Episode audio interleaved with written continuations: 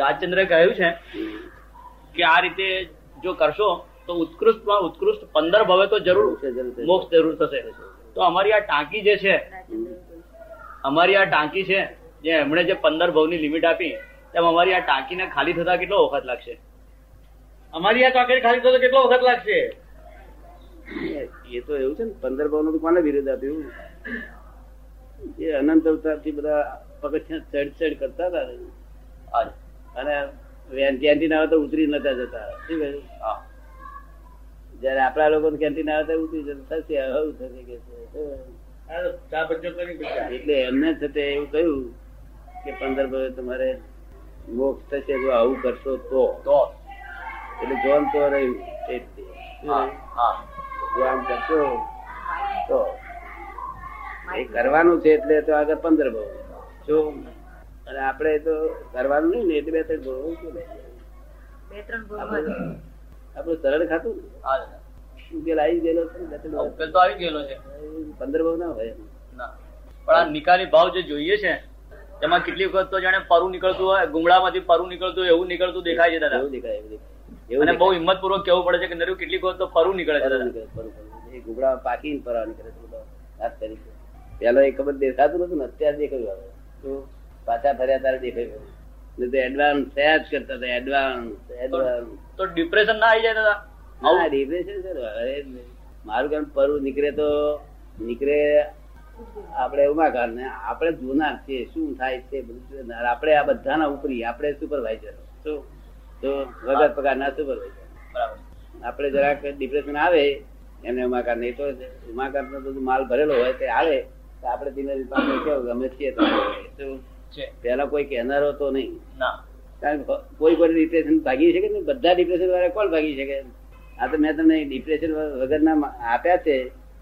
તે સ્વરૂપ તમને ભાગી શકે કે અમે ગભરાશે અમે છીએ. જો? એટલે આ રીતે બસ. બીજું કશું કરવાનું નથી કરવાનું તો છે શું ડોક્ટર સાહેબ કે છે? એલિવેટ થાય તે ઉમાકાંત ભાઈ થાય. શું કહે? હા એમને થાય. ધંધો ધંધો એમની પાસે આપણે ધંધો શું? એટલે આપણે જાણવું જોઈએ કે બાપા આ સ્થિતિ છે અત્યારે. પછી સારી થાય તો આપણે સારી. શું? અને બહુ એલિવેટ થતા થાય કઈ ભાઈ જરા ઠરો ઠરો ધીમે ધીમે ઉતાવળ ના કરો. શું? બહુ એલિવેટ થતા હોય આપણે જરા આશ્વાસન તો આપવું જ પડે પાડોશી તરીકે. એમણે પાંચ દ્રવ્યની ચર્ચા કરી. એમણે ચર્ચા એમ કરી કે વિજ્ઞાન એ વિરુદ્ધનું જ્ઞાન છે. છે? વિજ્ઞાન એ વિરુદ્ધનું જ્ઞાન છે એમ એમણે કાલે કહ્યું. વિરુદ્ધ.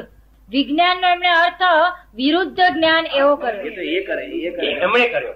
એ તો એ કરે ને. અને વિજ્ઞાનનો ખરેખર અર્થ વૈશેષિક જ્ઞાન થાય.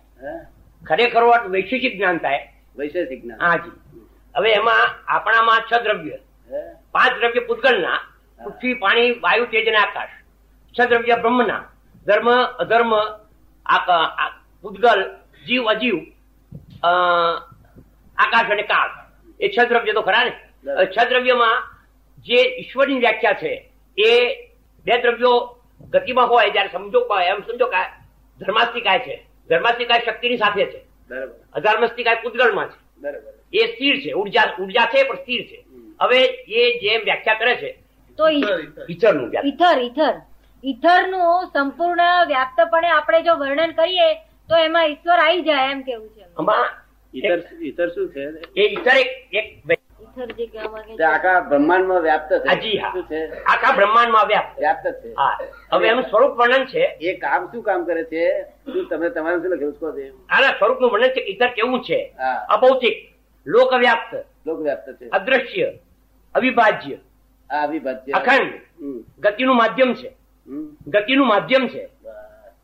એને ધર્મસ્તિકાય કહે છે. એટલે પોતે પોતાનામાં સ્થિર છે. નહીં એ પોતે પોતાના સ્થિર. ઈતર સુધી પહોંચ્યા છે આ લોકો. હા અને પિંડત્વ અને ઘનત્વનો અભાવ છે એમાં. ગતિ સહાયક આ લોકો સમજે ખોરી કાઢી છે. હા બરોબર. હવે એમાં પિંડત્વ અને ઘનત્વનો અભાવ છે. સ્થિરતા સહાયક નથી. સ્થિરતા નથી એટલે એમાં શું કે છે કે એમાં પિંડત્વ અને ઘનત્વનો અભાવ છે એટલે દ્રશ્યમાન નથી. પિંડ નથી. અને ઘન નથી. પિંડ નથી અને ઘન નથી. સ્વરૂપ દ્રશ્યમાન નથી એનું અમૂર્ત જ છે ને. હા. અમૂર્ત જ છે. Solid છે, જ છે. એ કે છે ઘન સ્વરૂપે નથી ઈથર. ઘન સ્વરૂપે નથી. એટલે ધન સ્વરૂપ નથી. હા, ધન સ્વરૂપે હોય જ નહીં. ધર્માસ્તિકા એટલે શું છે? કે દ્રવ્ય અને આત્માની ગતિનું એક માધ્યમ છે. દ્રવ્ય અને આત્માની ગતિનું માધ્યમ છે ધર્માસ્તિકાય બરોબર છે. અને અધર્મસ્તિકાય એ દ્રવ્ય અને આત્માની સ્થિરતા અવસ્થાનું એક માધ્યમ છે. હા બરોબર છે. બરોબર છે ને? હવે અમે વ્યવહારિક રીતે સમજાવો આ તો આમાં તો સમજ પડે છે પણ વ્યવહારમાં કેવી રીતે ઉતારવું? આમાં લખ્યું છે કે આકાશ એ અંતરિક્ષ છે અને અંતરિક્ષ ન હોય એટલે જે સાપેક્ષની આપણે વારંવાર વાત કરીએ છીએ જો આકાશ ના હોય તો સાપેક્ષ દ્રશ્યમાન કોઈ થઈ શકે નહીં. નકાશમાં શું થયું આકાશ ન હોય આકાશ ન તત્વ રહે તત્વ રહે નહીં. એટલે સાપેક્ષતા ના રહે રહેવાનું સ્થાન જ આકાશ રિલે હા રિલેટિવ છે ને. ના તત્વનું રહેવાનું સ્થાન જ આકાશ કહેવાય છે. તત્વ જેની મેં રહે છે એ આકાશ જ ગણાય છે. શું છે? હવે દ્રવ્ય એટલે ઊર્જા અને શક્તિ દ્રવ્ય ઘન એ પૂતગલ અસ્તિકાયમાં છે. એ પૂતગલ અસ્તિકાય જ્યાં સુધી આત્માની ગતિમાં ના આવે ત્યાં સુધી દ્રશ્યમાન સ્વરૂપે આવે નહીં. આત્માની ગતિમાં? આ સંયોગમાં ના આવે? હા. સંયોગમાં ના આવે તો દ્રશ્યમાન થાય નહીં. હા ત્યાં સુધી દ્રશ્યમાન તો થાય. જો કારણ કે એના પોતે કાર્યકારી સ્વભાવનો છે. પોતે ક્રિયાકારી પોતાનો સ્વયં ક્રિયાકારી સ્વભાવ છે. શું છે? અને જે આ આત્માના ટચમાં આવ્યા પછી જે થાય છે એ છે તે આત્માના ભાવ પ્રમાણે થાય છે કાર્યકારી. કાર્યકારી એ કરે છે ફક્ત ભાવ આત્માનો છે. શું? બરાબર. દેહ બંધાયો તો આત્માના ભાવ પ્રમાણે નહીં હાડકાં બાડકાં બધું આત્માના ભાવ પ્રમાણે. શું? બરાબર કાલે વિદ્વાન ભાઈ એમ કહેતા હતા કે આકાશ દ્રવ્યમાં કાંઈ છે નહીં. પણ આકાશ એટલે કાળ દ્રવ્ય ન હોય તો કશું દ્રશ્યમાન રહે જ નહીં ને. નહીં આકાશ દ્રવ્ય તો મુખ્ય વસ્તુ હા અને કાળ દ્રવ્ય પણ જોઈએ ને. કાળ દ્રવ્ય વગર તો ચાલે ચાલે નહીં. એ ના એ કાલે ના કહેતા કાળ દ્રવ્ય વગર તો ગતિ જ નહીં બંધ થઈ જાય ને. પૂતગલ ગતિ કરે ને એક એક પૂતગલ પરમાણુ બીજા પૂતગલ પરમાણુને ઓળંગે એને સમય નામનો કાળ શરૂ થઈ ગયો થઈ જાય. હા. ત્યાંથી સમયની શરૂઆત થઈ.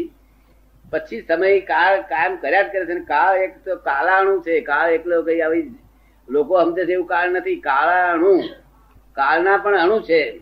પરમાણુના પરમાણુ વિભાજન થઈ શકતું નથી. એ આ પેલા અણુ જુદા અને કાળના પણ અણુ છે.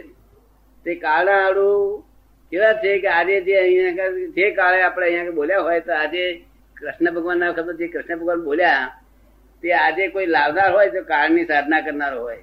તો એ પરમાણુ અહીંયા અણુ કાળાણુ બોલાવીને સાંભળી શકે. શું કહ્યું? હજુ બ્રહ્માંડમાં છે બધું એના શબ્દો બધું ને? જ્યારે જ્યારે છઠ્ઠો આરો પૂરો થાય છે તો તારે જે જે પાંચેન્દ્રી ને બધું એ થઈ જાય છે વિલય થઈ જાય છે એક એકેન્દ્રિયમાં બધું રહે છે બે ઇન્દ્રિયમાં. તો ને? તે વખતે આ બધા કારણ બધા નાશ થાય છે અને બધા નવા ઉત્પન્ન થાય છે. પંચમારામાં. પાંચમા આરામાં પાંચમા આરા પાછું છઠ્ઠા આરામાં છઠ્ઠા આરા બધા નાશ થાય છઠ્ઠા એન્ડમાં અને પાછું પહેલેથી પણ શરૂઆત થાય.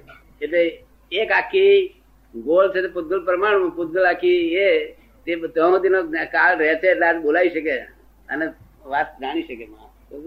કાળના પણ અણુ છે કાળ લઈ જતો નથી. અને આકાશ તો અસ્તિત્વ છે. આકાશ ના હોય તો કશું થાય એ નહીં. વિદ્વાન ભાઈ કાલે એનો વિરોધ કરતા હતા. હે? આ ભાઈ કાલે આવ્યા હતા એ નથી ચર્ચામાં? એ- ભાઈ નથી એ એ જેટલું સમજે છે એટલું આપણે ઉપકાર માનો કે આટલું ના પણ એમ નહીં આપણે કાલે એની ચર્ચા કરી જ નથી ને આપણે. અત્યારે કહીએ છીએ ના એ તો સારું થયું તો બધા ના કરી નહીં. તો એમને ડિપ્રેશન આવે ખોટું દેખાય.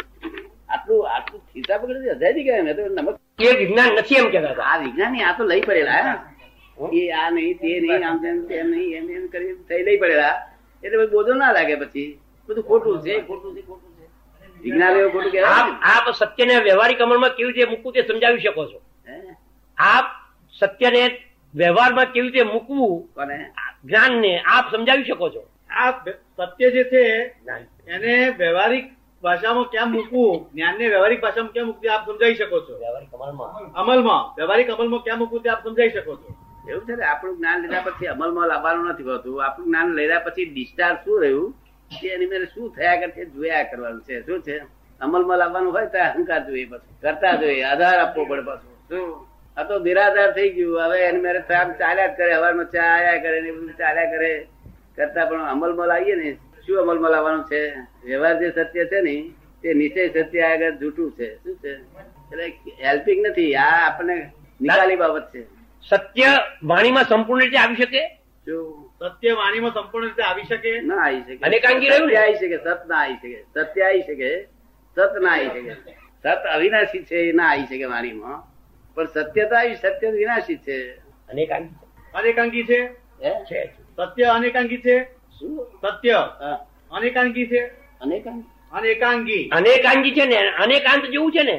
એ તો અનેકાંગી જ છે બધું પણ એ છે તે વિનાશી છે બધું. આ સત્ય માત્ર વિનાશી છે. અને સત અવિનાશી છે. કેવું છે? સત્યનો વ્યવહારિક સત્ય છે અનિવાર્ય છે. એ સત છે એને સત છે દાદા.